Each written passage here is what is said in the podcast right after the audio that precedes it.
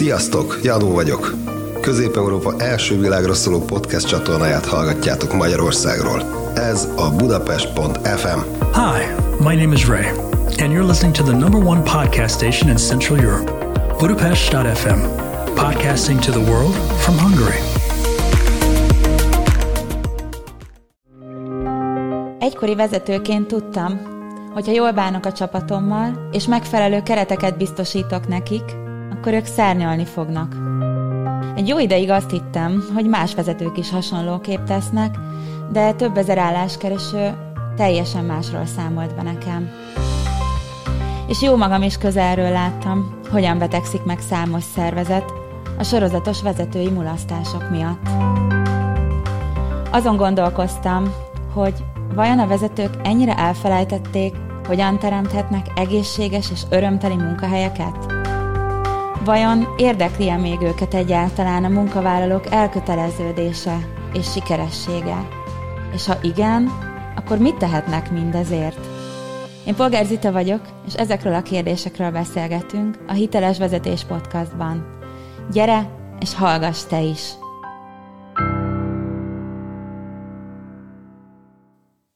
Sziasztok, jó reggelt, vagy leginkább most már lassan szép délelőttöt. Újra itt vagyunk a Hiteles Vezetés Podcastban, Polgár Zita vagyok. Köszönöm, hogy hallgattok, megnéztek engem, és Hát ma már szerintem egy igazi tavaszi napra ébredtünk. Már eddig is mondtam, hogy mennyire jó az idő, meg süt a nap, de ma tényleg nagyon-nagyon jó idő van, úgyhogy remélem minnyájatoknak lesz ma egy kis ideje arra, hogy kint is legyen a szabadban, mert szerintem nagyon érdemes. Úgyhogy jó témát hoztam mára is szerintem, mert az a helyzet, hogy nagyon sokat gondolkodtam azon, hogy mi legyen most a következő téma. Hát nyilván így a hiteles vezetés keretein belül, hogy mi az, amit szeretnétek, szeretnék veletek megosztani itt két interjú között, mert hogy jövő héten meg egy interjúnk lesz megint. És arra jutottam, hogy arról szeretnék ma nektek mesélni, amit én a leginkább olyan sokáig nem értettem ebben az egész vezetés dologban, hogy mi nem működik, és hogy miért van annyi olyan vezető, aki, aki valahogy nem törődik az emberekkel, és hogy az emberek meg miért nem ö, maradnak a helyükön nagyon sok esetben, mert hogy ugye amikor fejvadász voltam, akkor ezt már ugye említettem nektek, hogy nagyon sok esetben azt tapasztaltam, hogy a munkavállalók egyszerűen keresik a helyüket, és valahogy nem találják. És hát azt a témát hoztam már tulajdonképpen, hogy minek kellene történnie ahhoz, milyennek kellene a vezetőnek lennie ahhoz, hogy, hogy a munkavállalók szívesen maradjanak nála, és hogy meg is tudja őket tartani, és hogy ez a megtartás ne egy ilyen erőszakos, meg egy ilyen erőltetett dolog legyen, hanem amikor úgy tényleg az emberek azt érzik, hogy fú, ennél a vezetőnél én nagyon szeretek dolgozni, én szívesen vagyok nála, és én így itt képzelem el ennél a cégnél a jövőmet. És hát ugye én azért nem értettem ezt a dolgot sokáig, mert nekem teljesen egyértelmű volt ez az összefüggés, hogy a vezetés az az emberekről szól, és hogyha azt akarom, hogy az emberek maradjanak, akkor alapvetően rájuk kell figyelnem, rájuk kell fókuszálnom. Na de hát nem ennyire egyszerű azért a dolog, hogy akkor figyelj oda az emberekre, és akkor maradni fognak, mert egyébként meg a világ az, az nagyon egy olyan irányba halad, ahol már elég más az értékrendszer, meg elég sok minden megváltozott, gondolok itt akár arra az egyszerű dologra, hogy ha belegondoltok mondjuk 20 évvel ezelőtt, vagy 30 évvel ezelőtt még nagyon sokan ö, egy munkahelyben gondolkoztak, tehát a szüleink egészen biztosan sokkal lojálisabbak voltak a munkahelyükhöz, részben azért is, mert nem volt annyi választási lehetőség, részben azért, mert ezt nevelték kb. beléjük.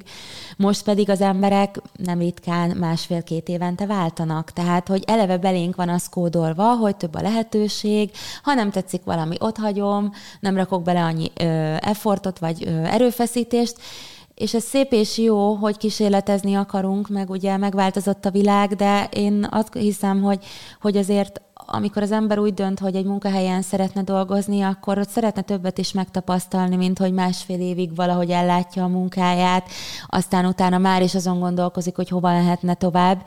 És ugye nagyon sok múlik azon, hogy, hogy mi fogja meg az, az adott helyen, milyen a csapat, milyen a környezet, és hát leginkább az, hogy milyen a vezető személye. Ugye talán emlékeztek arra, akik nézik a műsort így rendszeresen, hogy volt egy tanulmány, még talán a második epizódban hoztam nektek egy kis információt arról, ami szerintem egészen megdöbbentő, hogy a világ összes munkavállalóinak a 85%-a nem elkötelezett a cégnél, ahol dolgozik, és hogy ennek a legfőbb oka az az, hogy, hogy olyan vezetőjük van, akinek nem szívesen dolgoznak, vagy aki úgy nem foglalkozik velük. Egy a lényeg ebből az egészből, most itt nem akarom a tanulmányt nagyon cizellálni, valaki akarja, akkor nézze meg, ott eléggé át ö, ö, beszéltük a második podcastban a, a, az eredményeket, meg hogy, meg hogy hogy látják az emberek a dolgot. Itt ez az volt a lényeg, hogyha a vezető nem jó, nem, nem oké okay az embereknek, akkor ők el fogják előbb-utóbb hagyni a munkahelyet. Ugye szoktuk azt is mondani, hogy céghez megyünk dolgozni, meg egy bizonyos munkakörbe, de hogy vezetőt hagyunk ott. És ez olyan igazság, amivel én magam is találkoztam elég sokat, amikor nagy mennyiségben toboroztam, kiválasztottam embereket, tehát rengeteget interjúztattam, és hát mindig elmondták az emberek, hogy van valami olyan dolog, ami, ami zavarja őket, ami nem volt nekik jó, ami nem teljesült, ami, ami miatt ők úgy érzik, hogy nem annyira értékesek, fontosak, és ezeknek a többsége visszavezethető volt arra, hogy milyen volt a felettesük. Na, de erről még fogok ma egy, egy érintőlegesen beszélni. De a lényeg, amit, amit el akarok ezzel nektek mondani, az az, hogy elképesztően szomorúnak tartom azt a dolgot, hogy azt nyilatkozzák a munkavállalók gyakran, hogy egy robottal is előbeszélgetnének, mint a saját felettesükkel a problémáikról, mert hogy ennyire nem hallgatják meg őket. Ez az egyik. A másik, hogy a tanulmány azt is kimutatta, hogy az emberek akár a fizetésükről is lemondanának, hogy, hogy egy jó vezetőjük legyen. Na most ha azt nézzük, hogy, hogy egy munkahelyen ki az, aki ugye megteremt mindent nekünk uh, ahhoz, hogy jól érezzük magunkat, akkor egészen egyszerű a válasz. Van egy vezető, akinek van egy csapata, és a csapat le fogja őt képezni, tükrözni fogja, hogy milyen ott a vezetés. Akkor bemész egy cégbe, mm, igénybe veszel valami szolgáltatást, akkor mindig fogod tudni különben, hogy ott nagyságrendileg milyen típusú vezetés uralkodik, méghozzá az emberekből. És én azt látom a, a manapság a cégeknél, hogy, hogy a munkavállalókon nagyon sokat lehet azt tapasztalni, hogy nem érzik jól magukat az adott helyen. Tehát ez a 85 százalék, ez elég valid, aki igazából semmilyen elköteleződést nem mutat a cég iránt, ahol dolgozik. És azt szeretném ma egyrészt kifejteni, hogy átbeszéljük azt, hogy mi történt, mi van a világgal, miért van ez a jelenség, miért nem maradnak már az emberek a helyükön, és mi van a vezetőkkel. Másrészt pedig azt, hogy milyen vezetőre vágynak az emberek, mert én ezt rengeteget hallgattam a munkavállalóktól, hogy őszintén megosztották velem, hogy mit jelent számukra az, hogy jó vezetőjük van, és hogy milyen vezetőt szeretnének, amikor elmennek egy új helyre, mert hogy én erről nagyon sokat faggattam őket a, a kérdéseimmel. Most nézzük először is azt, hogy mi történt a világban, és hogy miért tartunk ott, ahol. Elősz, először is én azt gondolom, és azt is látom, hogy, hogy a rendszer hibás. Hibás az a rendszer, ami megengedi, hogy azok a, az emberek kerüljenek vezetői székbe, akik valamilyen módon nem alkalmasak, vagy még nem készek a vezetésre. Na most ennek több oka is lehet, tehát lehet például az, hogy valaki mondjuk alkalmas lenne, de nem kap semmilyen támogatást. Fiatal titántként kerül be a cégbe, és akkor mondjuk, vagy a vezetői székbe, és akkor nem igazán tudja, hogy merre kell mennie, de már ott van a felelősség, a mindennapi ügyvitel, az operatív dolgok, jöjjenek a számok, és nem igazán készítik fel. Lehet ez az egyik. A másik, hogy, hogy lehet, hogy azt nevezik ki, aki teljesen alkalmatlan rá, mondjuk, mit tudom én, kinevezik például, a, ez nagyon tipikus dolog, kinevezik a jó szakembert, a legjobb teljesítőt. Na igen ám, de az, hogy valaki a szakmát jól űzi, attól egyáltalán nem biztos, hogy jó vezető is lesz. Meg kell azt érteni, hogy a vezetés az egy külön szakma, az egy külön hivatás, sőt, az igazából sokszor nem is feltétele a vezetésnek, hogy valaki jó szakember legyen. Bár nyilván, hogyha valaki szakmai vezető, akkor ez nagyon fontos. Én is szakmai vezető voltam, tehát elég nehezen boldogultam volna úgy, hogy nem ismerem a toborzás kiválasztás magát, amire aztán ugye felvettem az embereket, és rendszert alakítottam ki, és megtanítottam őket arra, hogy hogyan válasszanak ki embereket, hogyan interjúztassanak. Ezzel együtt, ha a helyzet nem kívánja meg feltétlenül az, hogy valaki jó szakember ö, legyen, mert nem a szakmát tanítja effektíve meg, nem is biztos, hogy kell a vezetéshez a, az a fokú szakmai ismeret vagy szaktudás, Persze, akkor ez esetben a vezetőnek nagyon jó szakemberekkel kell mondjuk körülvennie magát.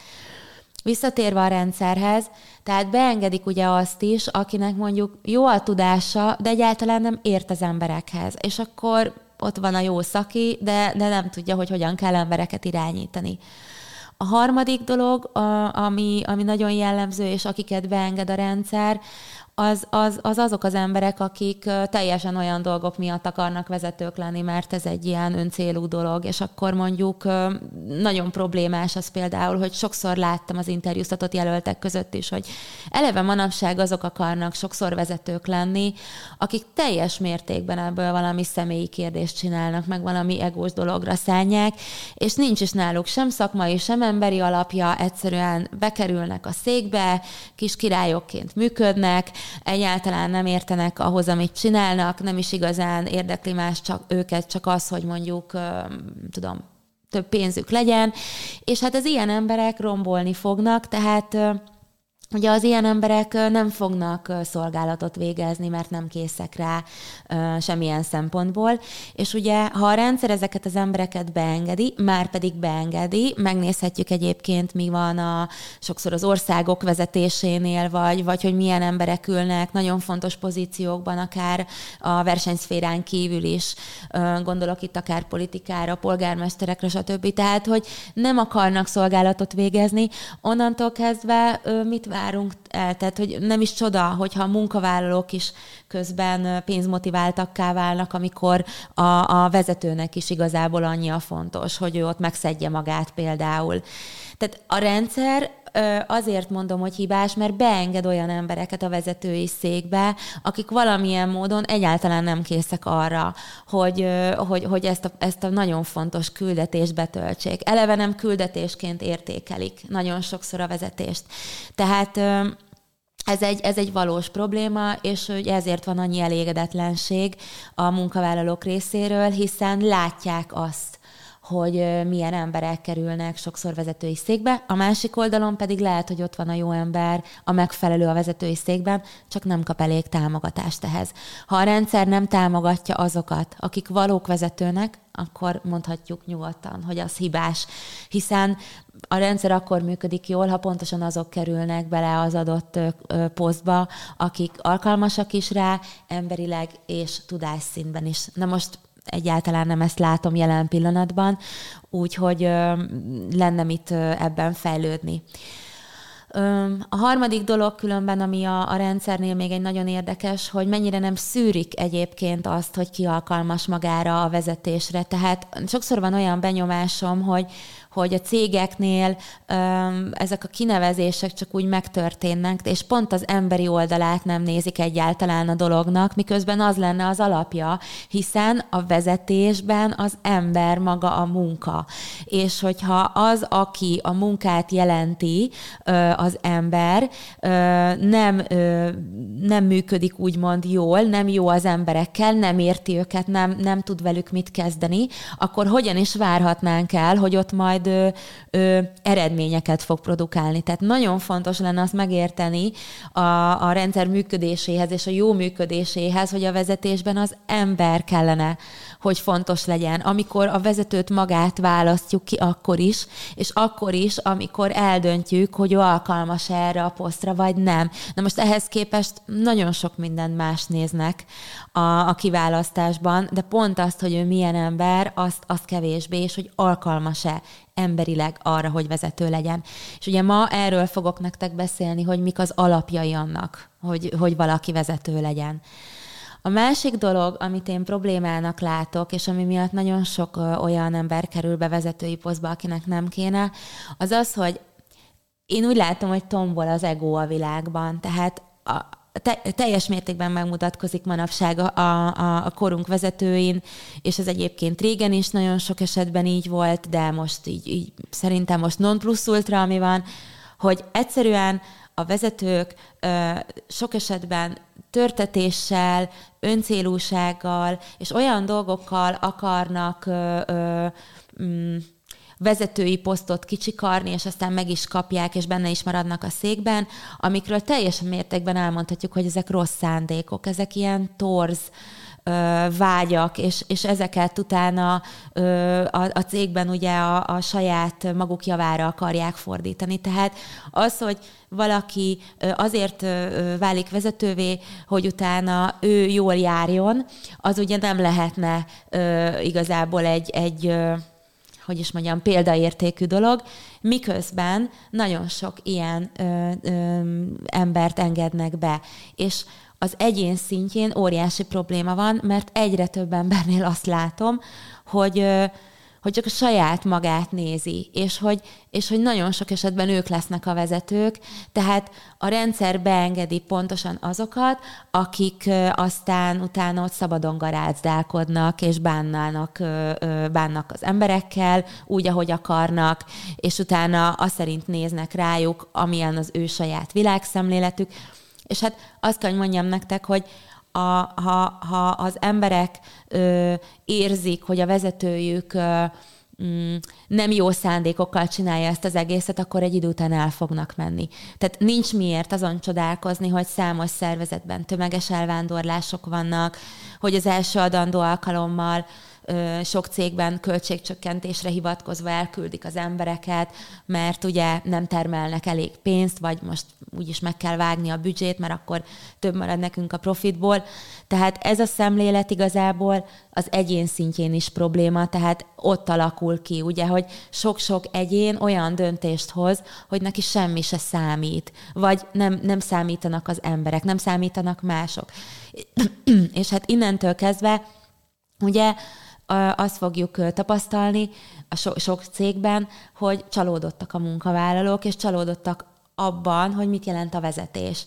Én is egyébként nagyon sokáig, ezt, ezt, ezt szerintem már párszor mondtam így a műsorok alatt, és még fogom is, hogy én magam is csalódtam némileg abban, hogy mit jelent a vezetés manapság nagyon sok embernek, mert én mikor ezt elkezdtem, meg a szakmát elkezdtem, a hárt, a toborzás kiválasztást, abszolút azt éltem meg, hogy, hogy, hogy ez, egy, ez egy ez óriási lehetőség annak, aki vezetővé válik, és utána később én magam is ö, úgy éreztem, hogy hogyha nekem megadatott az a lehetőség, hogy vezető legyek, akkor nekem, nekem jól kell tudnom bánni ezzel, a, ezzel, a, ezzel az óriási, nem is tudom, áldással igazából én úgy fogalmaztam magamnak, mert hogy, mert hogy ez egy akkora felelősség, és ez egy, ez egy olyan dolog, amivel lehet teremteni, és másoknak is adni, és egy, egy, egy egész munkahelyet létrehozni, akár úgy, vagy egy, egy üzletágat, hogy abban az emberek jól érzik magukat,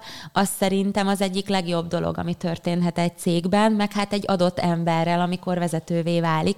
És nagyon sokan ugye nem így tekintenek rá. Hát én nyilván naivan azt hittem egy jó darabig, hogy mindenki, aki vezetésre adja a fejét, a, az emberi alapokkal is teljes mértékben tisztában van, aztán ugye kiderült az idők során, hogy ez nem feltétlenül így van, és hát végső soron ezért írtam könyvet is, szárnyalni csak másokat emelve lehet címmel, mert én abszolút úgy, úgy gondolom, hogy, hogy bármi, amit, amikor az ember egy olyan hivatásra adja a fejét, hogy, hogy abban nem csak egyedül van, tehát nem egy ilyen egyszemélyes, mit tudom én, boltot irányítok, vagy valami, hanem hatással van másokra, ott, ott fontos azt is figyelembe venni, hogy amilyen emberként én ö, vagyok a, benne a dologban, és ahogy bánok a másikkal, az fog utána visszatérni hozzám.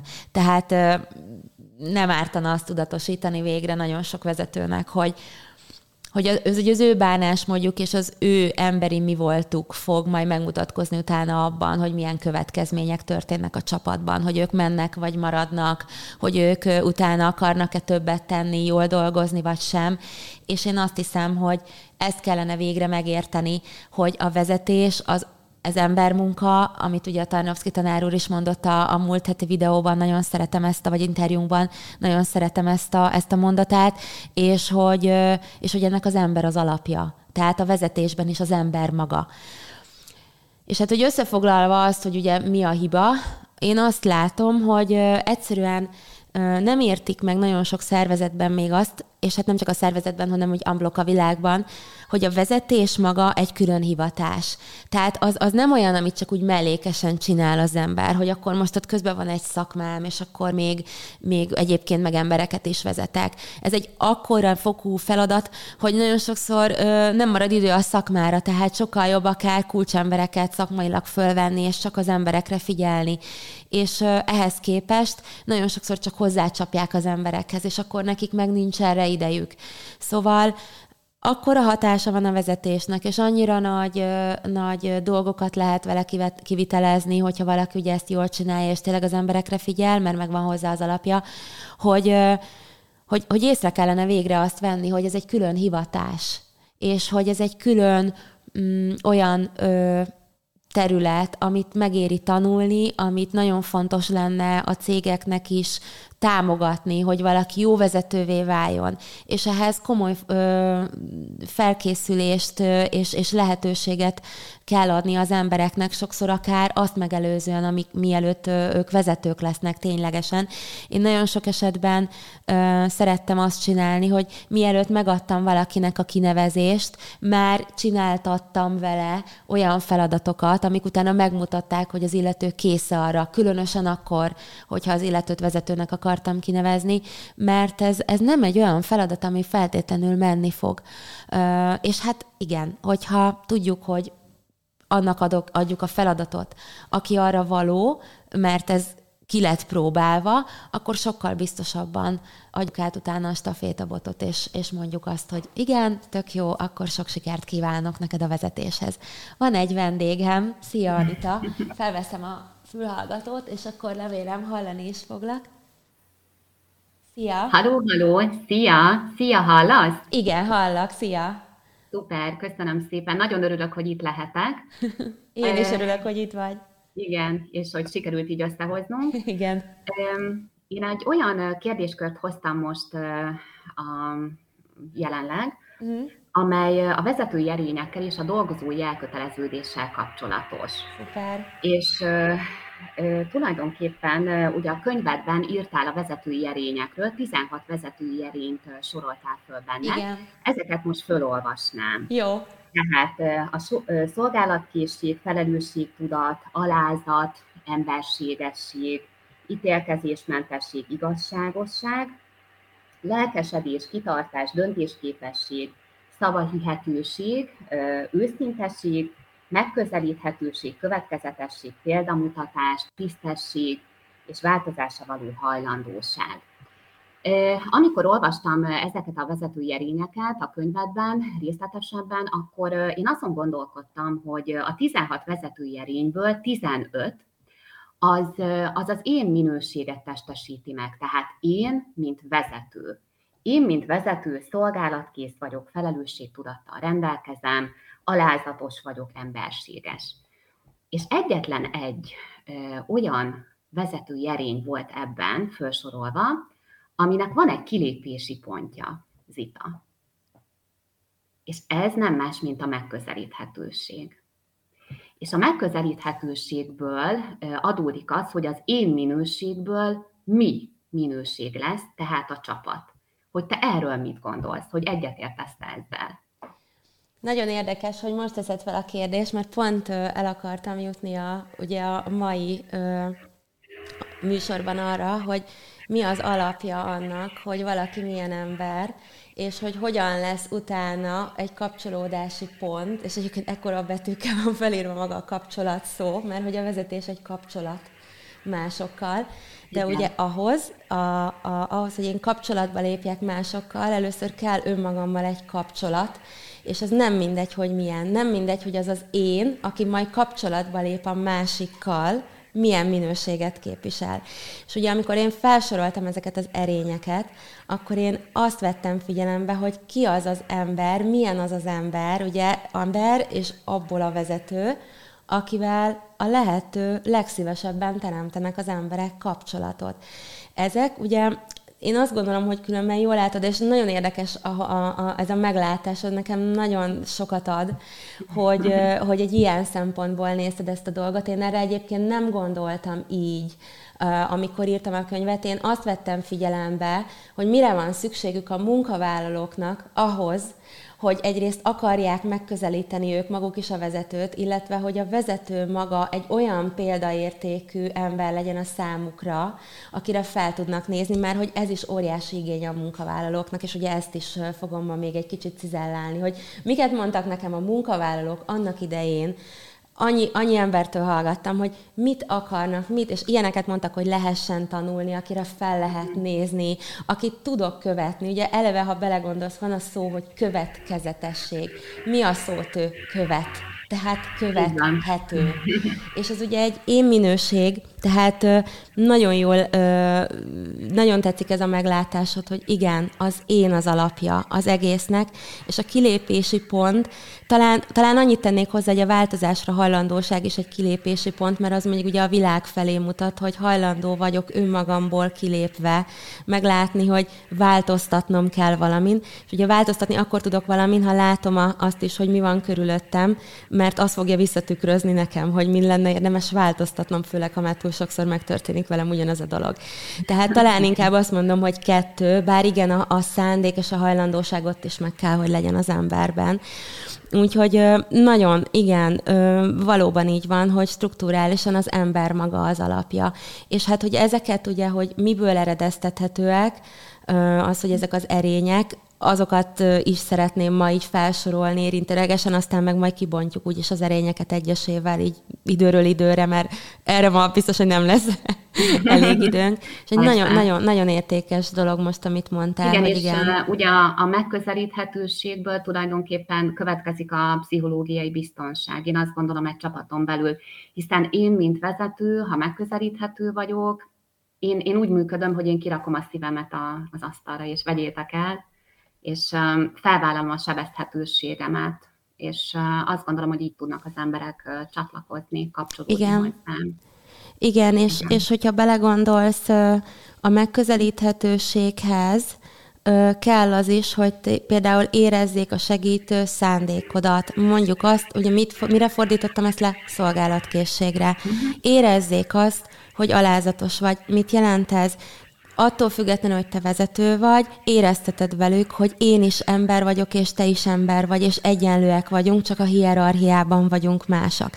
Uh-huh. És ugye ahhoz, hogy és azért soroltam fel ezeket az erényeket, mert ha egyesével is megnézed őket, azért fognak téged is valószínűleg megközelíteni, mert szívesen teszik és, és azt néztem, hogy mik azok az értékek, amik által az embert szívesen közelítik meg. Ez most egy olyan dolog, mint amikor mész az utcán, és miért hozzád mennek oda segítséget kérni. Egyfelől az ember néha ilyenkor is, hogy nem igaz, hogy nem tudnak oda menni, mert más, azt tudom, amikor már harmadjára szólítanak meg, és, de, hogy, de hogy valahol ez meg nagyon jó üzenet, mert benned érzik a támogató energiát, és ez nem ez véletlen. Igen.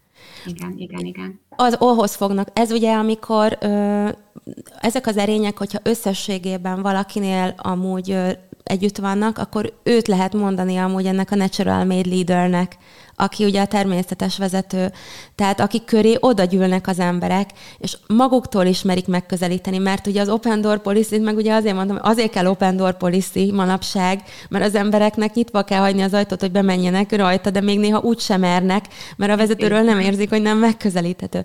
És ez neked egy óriási elismerés, és azt gondolom, hogy sőt, nem csak gondolom, hanem érzem is, meg most is, hogy beszélgetünk, hogy az, hogy te az emberi oldaladat megmutatod, és nem egy képet mutatsz, mint ez egy képmutató szó is nagyon jó, hanem érzik rajtad, hogy igen, egy sebezhető, ez a legnagyobb bizalmat ö, ébresztő ö, dolog, amit tehetsz. És onnantól kezdve egyébként nyert ügyed van, mert olyan dolgokat is meg fognak veled osztani, amiket kérned sem kell, és te fogod tudni, hogy akkor merre kell menni. Szóval ez, ez így van, ez működik, érzed is?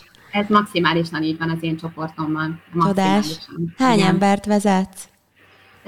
Jelenleg hatan vagyunk a csoportban, nyilván vannak folyamatosan belépőim, és erre az évre tíz fő állami kollégát tervezek. Csodás, nagyon jó. Figyelj, gratulálok magadhoz, meg ahhoz is, hogy hogy ennyire érzed, meg hogy elkezdenek így gondolkozol, mert, mert igen, ezt tesz téged minden nap jobbá, és ugye nem másoknál kell jobbnak lenned, hanem önmagadnál mindig egy kicsit, másfelől meg elfogadni azt, amilyen vagy, mert ugye ez is nagyon fontos része a vezetésnek, hogy nem kell azért itt ilyen versenyt csinálni ebből, hanem az, hogy ha az emberek megközelítenek, és tényleg ti csapat vagytok, az már önmagában az elismerés.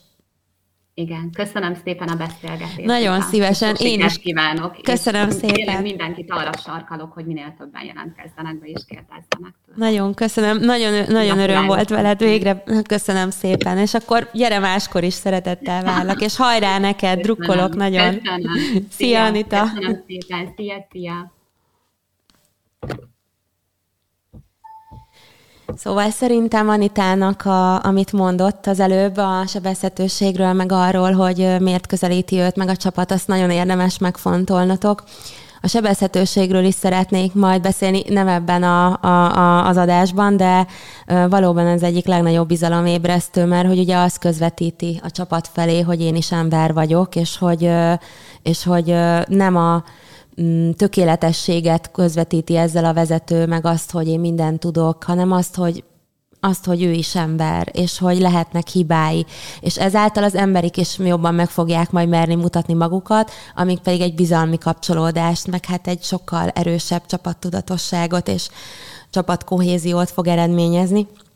Úgyhogy így nagyon örülök, hogy ezt hallottam meg, hogy ti is így a műsoron keresztül láthattátok például azt, hogy Anita hogyan közelíti meg ezt a dolgot, mert szerintem nagyon fontos, amit mondott ezzel kapcsolatban, úgyhogy még én nálam is lesz ez téma.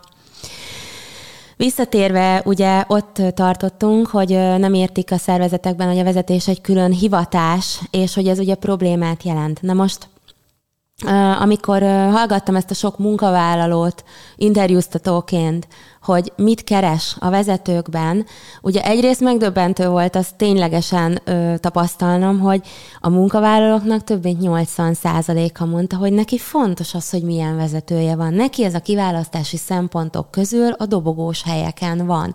Első, második, harmadik helyen volt ez.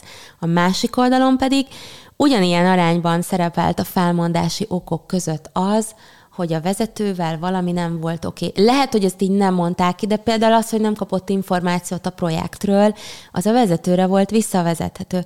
És ezek olyan dolgok voltak, mind amiket a munkavállalók mondtak, amik kommunikációval, a vezető odafigyelésével, tenni akarásával mind kiküszöbölhetőek lettek volna, és mégsem történt meg. És szeretném veletek megosztani, hogy miket mondtak javarészt a munkavállalók azzal kapcsolatban, hogy milyen vezetőt szeretnének. Ezek voltak a leggyakoribbak.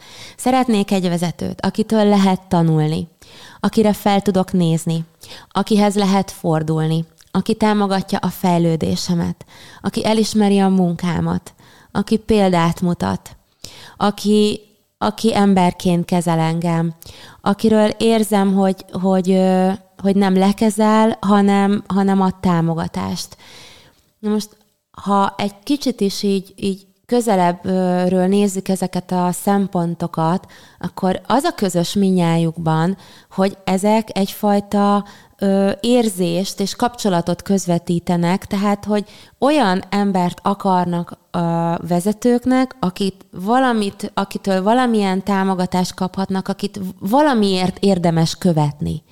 Ugye az, hogy lehessen tőle tanulni, felnézhessek rá, támogasson engem, ezek teljesen normális ö, ö, dolgozó igények, sőt, ezek mind arról tesznek tanúbizonyságot, hogy az illető akar valamit tenni, és ehhez kell neki egy olyan vezető, aki, aki valóban meg is valósítja azokat, a, azokat a, az elképzeléseket a, a dolgozóknál, amik, amik ők bennünk vannak. És a megvalósításon nem azt értem, hogy a vezető fogja kivitelezni, de mondjuk ha azt mondja a dolgozó, hogy én szeretnék tanulni, akkor a vezető ad neki lehetőséget. Én is, mikor csapatot irányítottam, nagyon fontos szempont volt nekem az, hogy, hogy ha az egyik ö, ö, csapattárs, vagy hát a munkatársam, beosztott munkatársam tudott valamit, akkor a többiek is megtudják. És akkor mondtam, hogy csináljunk erre egy tréninget, és hogyha olyan van, amit nem tudok, akkor arra én is beülök.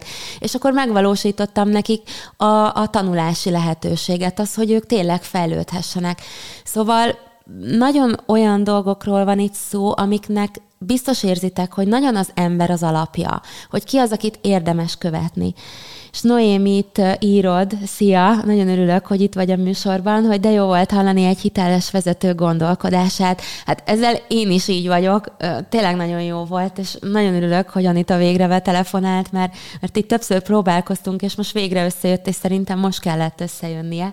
Úgyhogy szia Noévi, szeretettel üdvözöllek, remélem, hogy, hogy maradsz is velünk még majd több epizódon át mert hogy biztos vagyok benne, hogy akik hallgatják különben ezeket a podcastokat, maguk is nagyon sok olyan tapasztalatról tudnának beszámolni, ami ugye akár a saját vezetői megélésük, vagy a másokkal, más felett, a saját főnökükkel, felettesükkel való megélésük, és egyébként ezt kérem is tőletek, hogy gyertek, és mm, osztatok meg tapasztalatot, mert szoktatok, szoktátok is tenni, és ez nagyon jó. Főleg a jókat különben, mert szerintem arra meg nagyon sokszor ki vagyunk éhez, nézve, úgyhogy egyetértek, nagyon jó ilyen embereket látni, hát nekem pláne, és sokáig azt hittem, hogy nincs is olyan sok jó vezető, de szerintem vannak azért, csak nem látjuk annyit őket.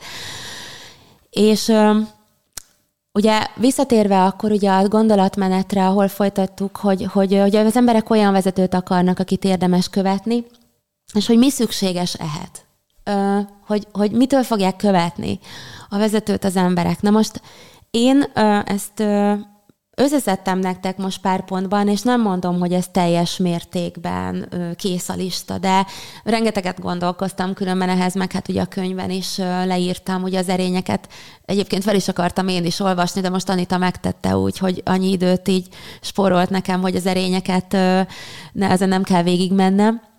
Viszont, ha már ez így van, akkor szeretném veletek egy kicsit bővebben megosztani azt, hogy egy példán keresztül, hogy mennyire az számít igazából, hogy a vezetés, vezető milyen ember, mondjunk, vegyünk egy olyan vezetőt, akinek mondjuk nagy a tudása.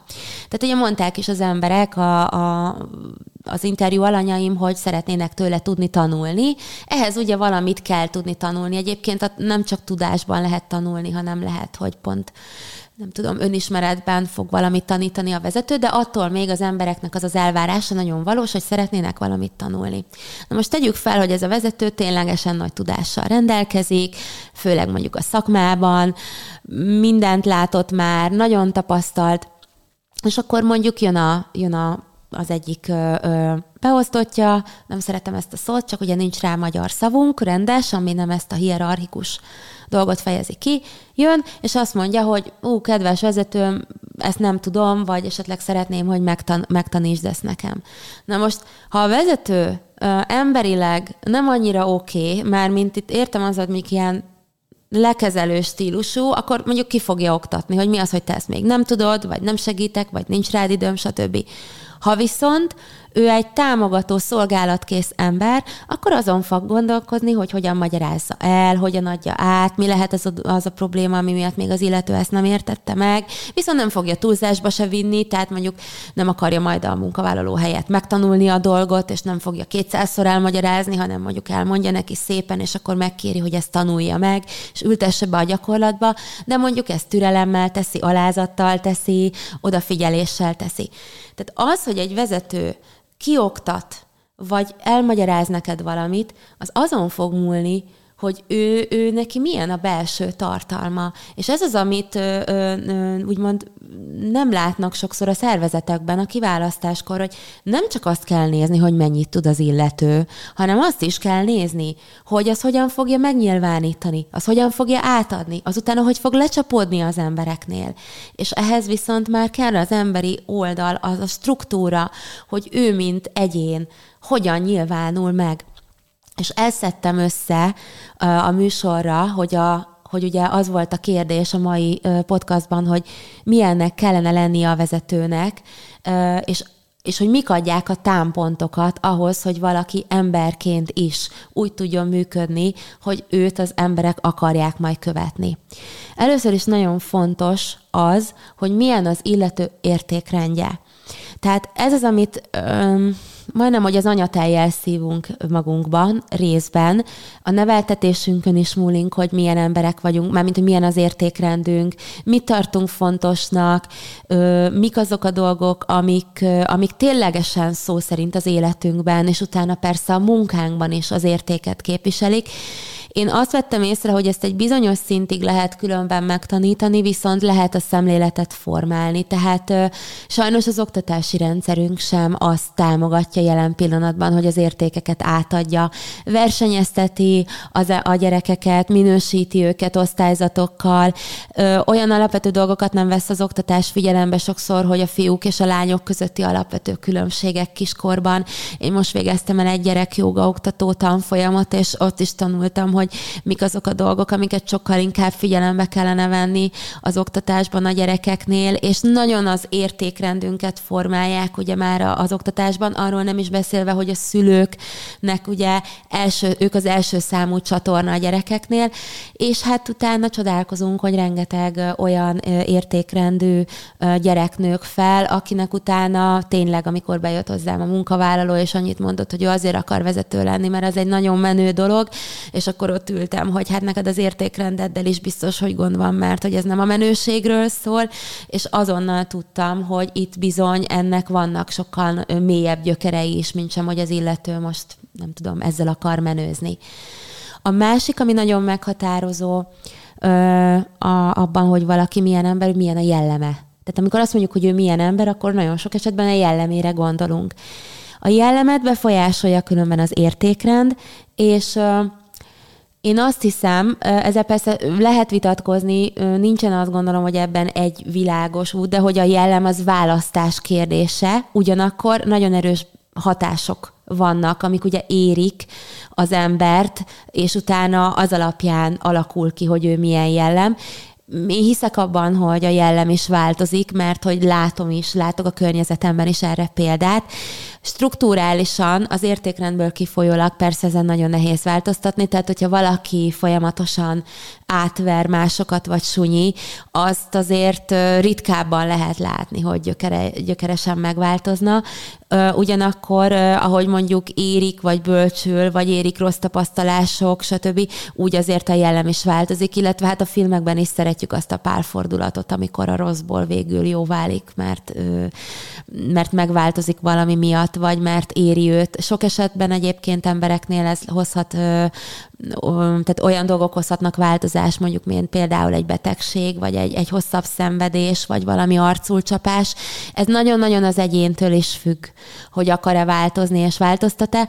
Az biztos, hogy a jellem az az, az, az az egyik legfontosabb dolog a vezetésben. Tehát jellemeket követünk, vagy nem követünk, és hát manapság rengeteg a hiteltelen és, és képmutató ember, aki csak egy tényleg egy képet mutat, és egy képet formál magából, de hogy annak semmi olyan alapja nincs, mint pont mondjuk például a jó értékrend. Én a könyvemben is különben fel, ö, beleírtam, és hát Petőfinek nagyon szeretem azt a, azt a mondatát, hogy az idő igaz, és eldönti, ami nem az, és így van ez a jellemmel is, hogy ez viszont előbb-utóbb mindig kiderül, csak nagyon sok esetben már későn, vagy hát ugye komoly károkat okoz, pláne, hogyha valaki vezető. Um, és, és azt gondolom, hogy különben nagyon sok ember szenved olyan vezetők alatt, akiknek a jellemük azért hagy kívánni valót maga után, már pedig az igazi jó jellemeket sokszor évszázadok múlva is követik. Tehát most nyilván egy, egy nagyon mindenkinek ismert példa, de Jézus, tehát Jeruzsálemben mai napig rengeteg ember vonul, és, és, és, és nem hiába. Tehát ezen el lehet gondolkozni hogy, hogy mi, mi volt az, ami miatt egy Jézusra a mai napig igent mondanak az emberek, azon túl, hogy persze itt ennek vannak ilyen vallási vetületei, de, de Jézus személyét nem a vallás miatt követik, mert Jézus nem egy vallást képviselt. És ez ugye jellem is, jellembeli dolog is. Um, ami még nagyon fontos, ez adódik az értékrend és a jellem összességéből, hogy aztán az illetőnek milyenek lesznek a szándékai. Tehát konkrétan mit miért tesz. Mi az, amit ő, ami őt cselekvésre fogja késztetni, és ha cselekvésre készteti, akkor majd mit fog cselekedni. Miért csinálom ezt az egészet? Ugye mit mondtam? Rengeteg vezető manapság öncélú szándékból, saját gyarapodásból, valami külső dolog miatt választja ezt a dolgot, és nem azért, mert szolgálatot akar végezni, nem azért, mert egy víziót meg akar valósítani, nem azért, mert mondjuk fel akar másokat emelni. Tehát, hogy mi anna az illetőnek a szándéka, és a szándék az is már egy bizonyos szempontból következmény, következmény abból, hogy az illető milyen ember, milyen az értékrendje, milyen a jelleme. A szándék utána pedig meg fogja határozni a tetteket a szándék az, amiből minden fakad. Még a kommunikációmban is egy köszönömmel is tudok ölni is, meg tudok felemelni is. Tudom úgy mondani, hogy köszönöm, hogy kb. úgy érzed, hogy megilkollak vele, és tudom úgy mondani, hogy köszönöm, hogy érzed azt, hogy hálával vagyok az iránt, hogy te valamit számomra megtettél, vagy valamit adtál nekem, ami, ami nekem sokat jelentett.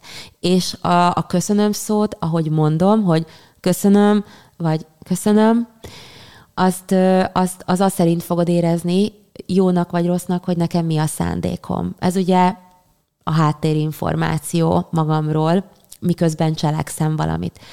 És hát a vezetésben az, hogy valaki milyen vezető, a leginkább az önmagához való viszonya fogja meghatározni.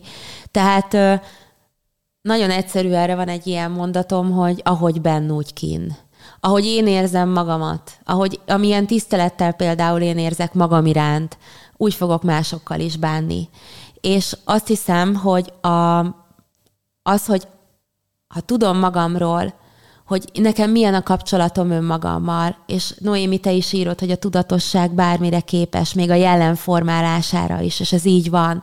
Ugyanígy az önismeret, ami meg ugye a tudatosság feltétele. Tehát ha én ismerem magamat, és ismerem azt, hogy én nekem mondjuk ez, a, ez, ez, a, ez az, amiben felődnöm kell, vagy ezt érzem, hogy én magammal nem vagyok ezzel még jóban, nem fogadtam ezt el magamban, nem tudom még magamat eléggé tisztelni, vagy esetleg pont az van, hogy állandóan azt várnám, hogy mások ismerjenek el, de közben ezt magamnak kellene odaadnom. Ezek az önismereti dolgok, hogy én milyen kapcsolatot ismerek fel önmagamban, önmagammal, önmagam iránt, milyen a viszonyulásom, az fogja utána meghatározni, hogy másokkal hogyan bánok. Hiszen a legtöbb ember, aki mondjuk másokat lekezel, az azért kezeli le, mert ő sincs magával jól, mert ő kicsinek érzi magát, és sajnos ahhoz az eszközhöz fordul, hogy másokat inkább szintén kicsivé akar ö, szűkíteni, degradálja őket, leértékeli őket is, mert ő maga nincs jól. Miközben egy ember, akiben, akiről süt az önbizalom, és jól van magával, ő másokat is fel akar majd emelni. Ugye az igazi erő és hatalom az abban van, amikor, amikor én azt tudom mondani, hogy nekem, nekem jó, és neked is legyen jó. És ez nagyon sok esetben azon is múlik, hogy az illető milyen kapcsolatban van magával, illetve hát nyilván van itt egy olyan dolog, ami, amit, amit nagyon elcsépeltünk szerintem manapság, de hogy a szeretet, hogy van-e benne szeretet, és hogy tud-e magával békében lenni, tud-e másokkal békében lenni következésképp. Ez megkerülhetetlen a vezetésben. Tehát az, az önismeret az az, hogy, hogy tudja magáról egy vezető, hogy, hogy hol tart, és következésképp hogyan bánik másokkal, az emberekkel, az lesz az alapja annak, hogy ő utána mit cselekszik meg. És ugye a tetteinkben ráadásul nagyon meghatározó az is, hogy mennyi félelem lakik bennünk. Ugye a félelem egy gyönyörű szó, ahogy a magyarban is nagyon sok kifejezés van, tehát maga a jelentés tanilag gyönyörű, hogy mit, hogyan van kifejezve, félelem.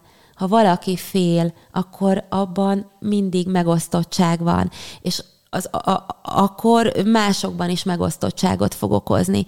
És azt, azt látom, hogy az az ember, aki nagyon fél, az annál több olyan dologra képes, ami másoknak árt, illetve hát nyilván, ami magának is árt, de minél inkább fél egy ember, annál inkább lesz kifelé is egy ártó, ártó valaki nagyon egyszerű példa erre, hogy sosem gondolnák az emberek, vagy hát nagyon sokan nem gondolnak abba bele, hogy ö, mindig a legagresszívebb ember az, aki a legjobban fél, hiszen ő támad. A szelíd ember nem fél, nem azért, és, és, és sokszor a világ manapság a szelíd és szerény embereket így leértékeli, mert pontosan ö, egy olyan nyugodt békét meg erőt képviselnek, ami, ami utána ténylegesen odavonz másokat is, hiszen nem erőszak által ö, gyűjti maga köré az ilyen vezető az embereket, hanem azért, mert az emberek érzik, hogy jó ahhoz az emberhez, ahhoz a vezetőhöz tartozni.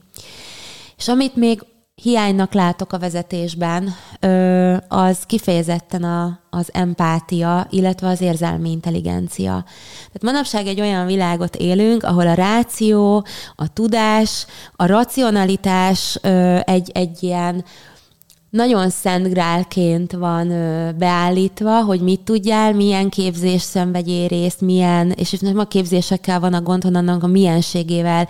Módszerek, eszközök, technikák, de az a probléma, hogy a vezetésben ö, ö, egy módszer, ha, között, ha nincs mögötte tartalom, érzelmi tartalom, nem lesz működőképes. Hiába adok az embereknek egy tök jó tréninget, ha közben érzik, hogy, hogy ők abba be vannak rángatva, és egyébként senkit nem érdekel, hogy amúgy ők fejlődjenek, de adok nekik tréninget, mert most ez volt előírva. Ez nem így működik. Azért adjak nekik tréninget, mert felismertem, hogy szükségük van arra, beleéreztem a helyzetükbe, hogy lehet, hogy ők valamiben nem annyira vannak toppon, tudásban, nem biztos, hogy mindent meg tudnak csinálni. Azért adjak tréninget, mert érzem, látom az embereken, hogy mire van szükségük.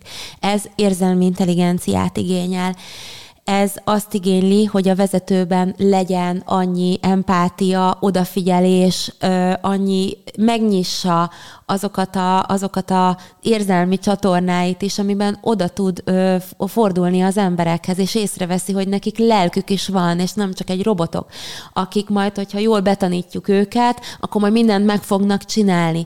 Mert az ember ennél jóval több. Lehet egy családi helyzet, bármi, ami miatt egy ember nem biztos, hogy úgy fog éppen működni a ezer tréning után sem, ahogy szeretnénk. Ehhez viszont érzelmi intelligencia kell. A vezetésben az lesz jó, aki tud az emberekkel kell bánni. És az emberekkel való bánásmódot nem lehet könyvből sem megtanulni, semmiből nem lehet megtanulni, ahhoz érzelmi intelligencia kell, amit gyakorolni kell.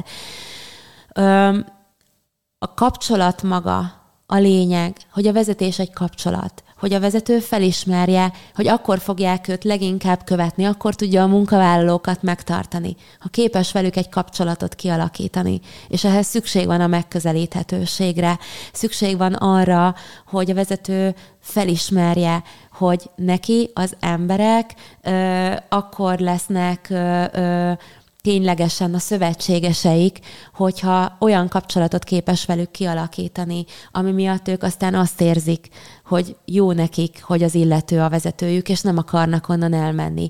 Ezt nem lehet pénzzel kiváltani, ezt nem lehet ö, olyan dolgokba besorolni, vagy, vagy olyan ö, dolgokkal kiváltani, ö, ami, amik ilyen tranzakcionálisak, amik, amik, ö, amikben csak tényleg ö, az van, hogy milyen példát mondjak nektek erre, oda dobom, és úgyis úgyis majd meg fogja tanulni. Hát én adtam neki, meg pénzt is kapott, meg irodaszéket is kapott, meg A-kategóriás az irodánk, meg home office is kapott.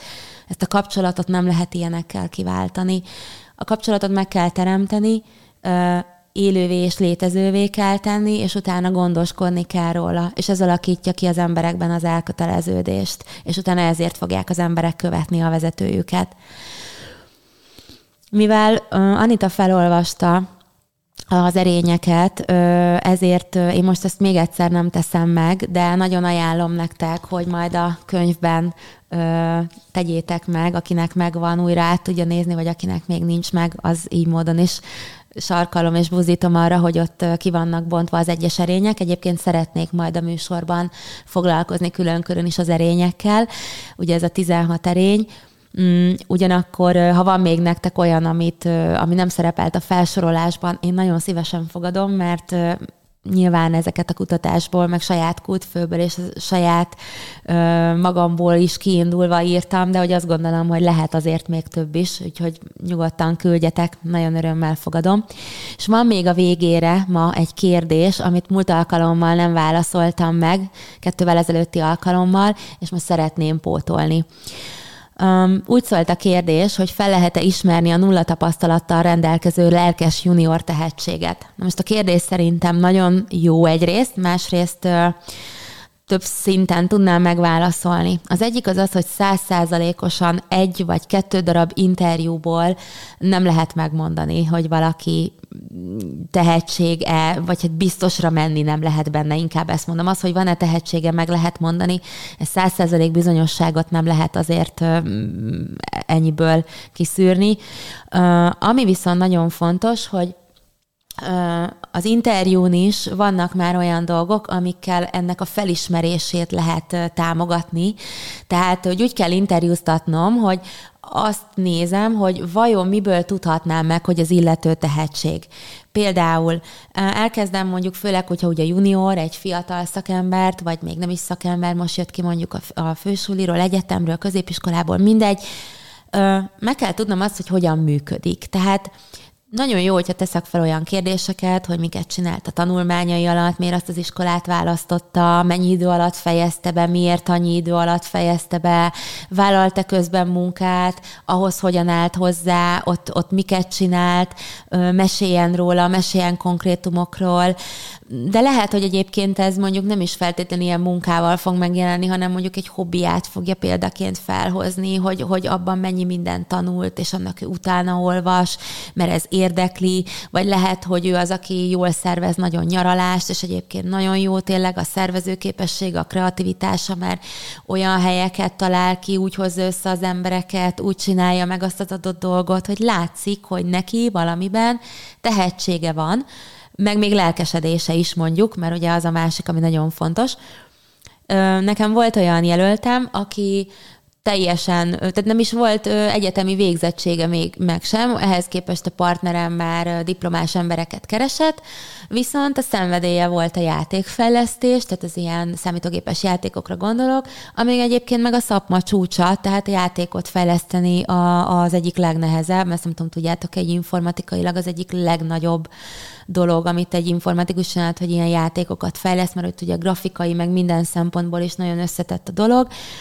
És Hát ő elkezdte, elkezdte ezt mondani, hogy egyébként van egy hobbim. Na, mi a hobbid? Elkezd játék. És akkor már a végén ott tartottunk, hogy meg is mutatta, hogy miket csinál, és látszott ugye rajta, hogy ezt imádja, és hogy az irány szenvedélye van, de nem, nem volt hivatásos fejlesztő, meg sem volt a papírja. Na most én ezzel együtt bátorkodtam a céghez beajánlani, és egyébként fel is vették, mert hogy olyan szinten értett mindenhez, amihez egyébként sokszor azok sem értettek, akik az egyetemen meg ezt tanulták, és el is végezték, vagy akár több éves tapasztalatuk volt, hogy, hogy, hogy náluk is jobban, mert ő ezt meg akarta tanulni, mert ehhez ő értett, és ő ezt csinálta napi szinten, ha hazament, akkor ezt nyomatta, és akkor nem kellett őt erre kérni, és hát fel lehetett ismerni, hogy ebben a fiúban valami sokkal több van, mint az, hogy ő neki ez egy jó hobbi. Mindig érdemes az interjún egyébként tesztelni a jelölteknek a gondolkodását. Egyet nem ajánlok sosem, hogy stressz interjú, tehát hogy nem érdemes stresszelni. Hogyha nagyon, mert olyan is van, hogy valaki egyébként nagy tehetség, meg jól teljesítő, de mondjuk nagyon stresszes típus. Én is régen, 20 évesen el, eléggé sokat tudtam stresszelni, akár egy vizsga előtt, vagy a teljesítményemen, és ez emiatt nagyon visszaesett sokszor, amikor kellett mondjuk felelni hirtelen, vagy valamit azonnal tudni. Hogyha nem vagyunk abban biztosak különben, hogy jól döntöttünk, akkor még mindig ott van az, hogy egy próbanapot, vagy egy, vagy egy olyan próba elé állítani, még felvétel előtt, hogy csináljon meg valamit. Nem feltétlenül az időnyomás az, ami a legjobb, ami alá helyezni kell, hanem meg kell nézni, hogy milyen az illető gondolkodása, és milyen a hozzáállása. Tehát úgy lehet a legjobban a fiatal tehetséget felismerni, a hozzáállását és a gondolkodásmódját igyekszünk mérni ezeken az interjú beszélgetéseken, és amúgy nem stressznek éli meg a dolgot, hanem egy olyannak, ahol ő ezt megmutathatja. Ennyit akartam mára, még folytatni fogjuk majd egyébként a, a, a vezetőnek a az erényeivel is a későbbiekben. Én azt gondolom, hogy a lényeg az ma az volt, hogy a vezetés az az a kifejezetten azon múlik, hogy valaki milyen ember, és hogy ezt így vigyétek el magatokkal, mert hogy ez nem egy olyan szakma, amit csak úgy megtanul valaki az egyetenem, ez egy hivatás, aminek az ember az alapja, és ezt üzenem mindenkinek, és osszátok meg, kérlek a podcastot másokkal is, vagy az üzenetét. Na, nagyon örülök, hogyha ez, ez minden, vagy minél több emberhez eljut. Azt gondolom, hogy ez elég lényeges. Köszönöm a figyelmeteket. Jövő héten úgy néz ki, hogy egy nagyon jó interjúval folytatjuk, egy remek emberrel, egy remek vezetővel. Úgyhogy gyertek, csatlakozzatok kedden 11-kor itt a podcastban. Köszönöm a figyelmeteket még egyszer. Sziasztok!